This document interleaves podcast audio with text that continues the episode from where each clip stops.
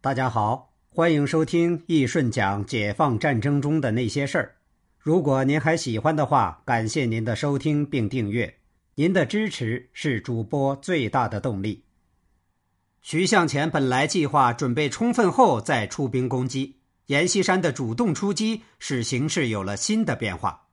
一者，如果纵容阎老西搞破坏，将会对人民造成更大困难；二者。严军主力离开坚固堡垒，正适合在运动中歼敌。徐向前迅速向军委上报，请示提前进攻太原，随后得到批准。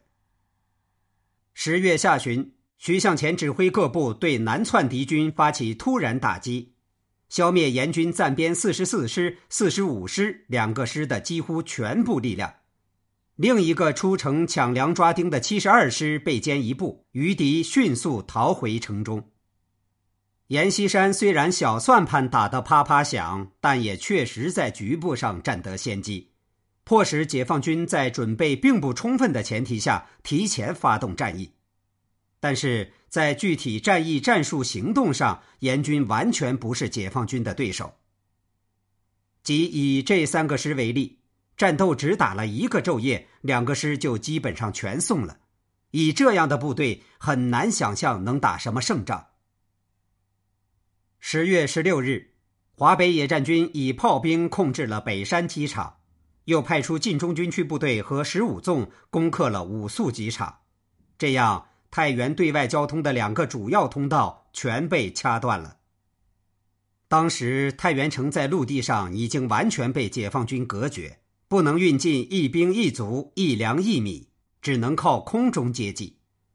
太原守军便依托西山的地形，在一处山梁环抱的鸿沟村修筑了新机场。此地炮兵远程射击死角大，不易打到机场跑道。同时，周围地形有利，地堡众多，步兵也难以攻击。太原城军民三十余万人，就靠这个小小的机场接济粮食物资。徐向前虽然认识到东山四大堡垒阵地的厉害，但起初进攻并不得其法。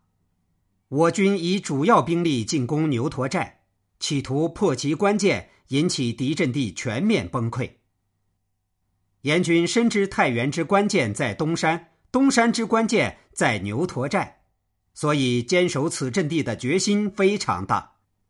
解放军主力攻入牛驼寨一线后。阎锡山立即出动三十军和暂编十总队反扑，双方激战三天，终因其他三座要塞给予较大支援，且牛驼寨之敌形成里应外合之势，我军被迫退出。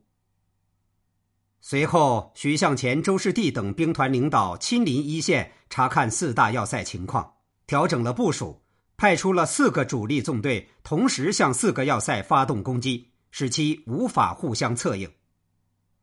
饶是如此，我军在进攻过程中也着实吃了大苦头。阎锡山穷极心力构筑的碉堡、工事、劈坡、壕沟，质量不说有多高，但要阻挡解放军轻步兵前进，着实十分高效。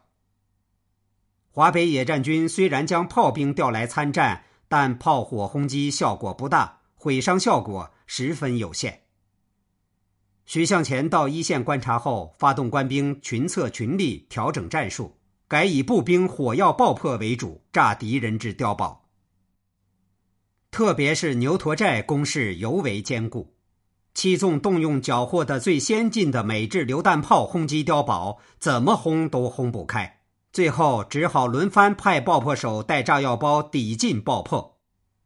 守卫该碉堡的。是阎锡山留下的侵华日军一千余人，这些日本兵射击技术好，战斗意志也非常坚决，给我军造成极大伤亡。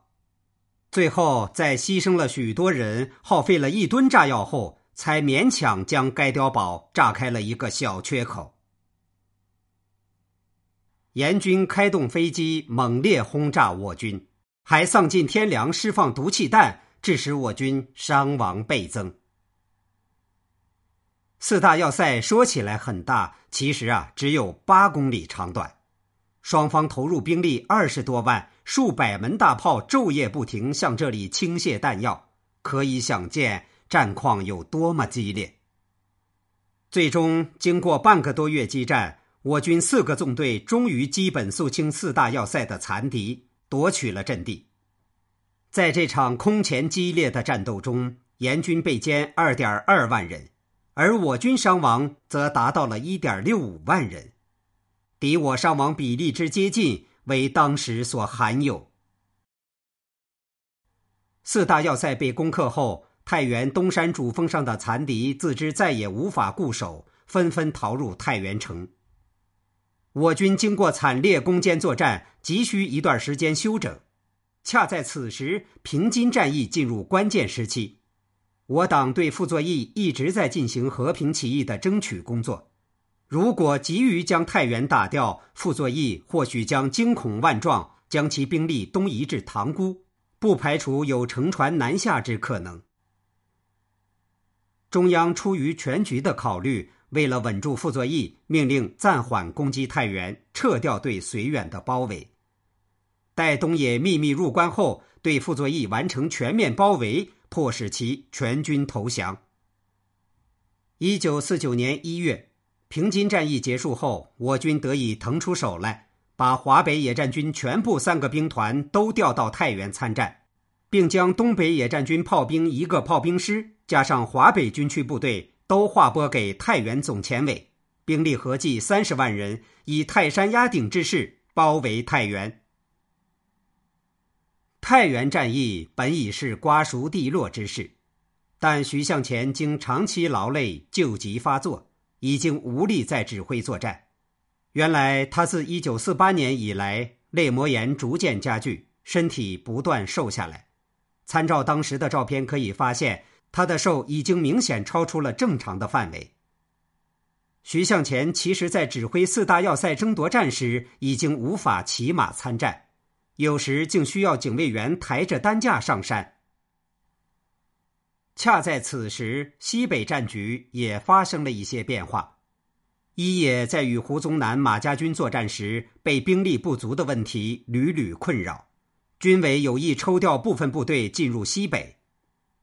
一九四九年三月底，解放军副总司令员兼一野司令员彭德怀从河北参加完会议，返回西北指挥作战，途经太原，受中央之委派，代替徐向前指挥进攻太原战役。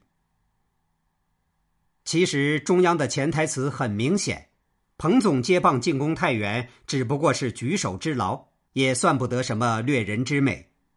打完太原后，华北无大战，彭总顺手把参战的一野七军带走，再把华北野战军的部队带走一部分。阎锡山早已丧失了决战的信心，但这个老奸巨猾的军阀已经提前留好了后路。他指使心腹在南京建议代总统李宗仁要严氏到南京参加军事会议。南京的电报一来，阎锡山假装痛哭流涕、惺惺作态，不愿离开太原。临走之时，指使山西省主席梁化之、太原守备司令王敬国、十五兵团司令孙楚等人全权负责防守事务。这三个人受阎锡山多年培养与教唆。反共之心异常坚决。一九四九年四月二十日，彭德怀指挥参战各部队，经过一个月的准备与休整，终于向太原城发动总攻。经过两天激战，太原绝大部分城区都被我军攻克。为了不使太原城区遭受太大破坏，太原总前委一再敦促王敬国、孙楚、梁化之等残军三万余人投降。但这三人坚决反抗到底，誓死不降。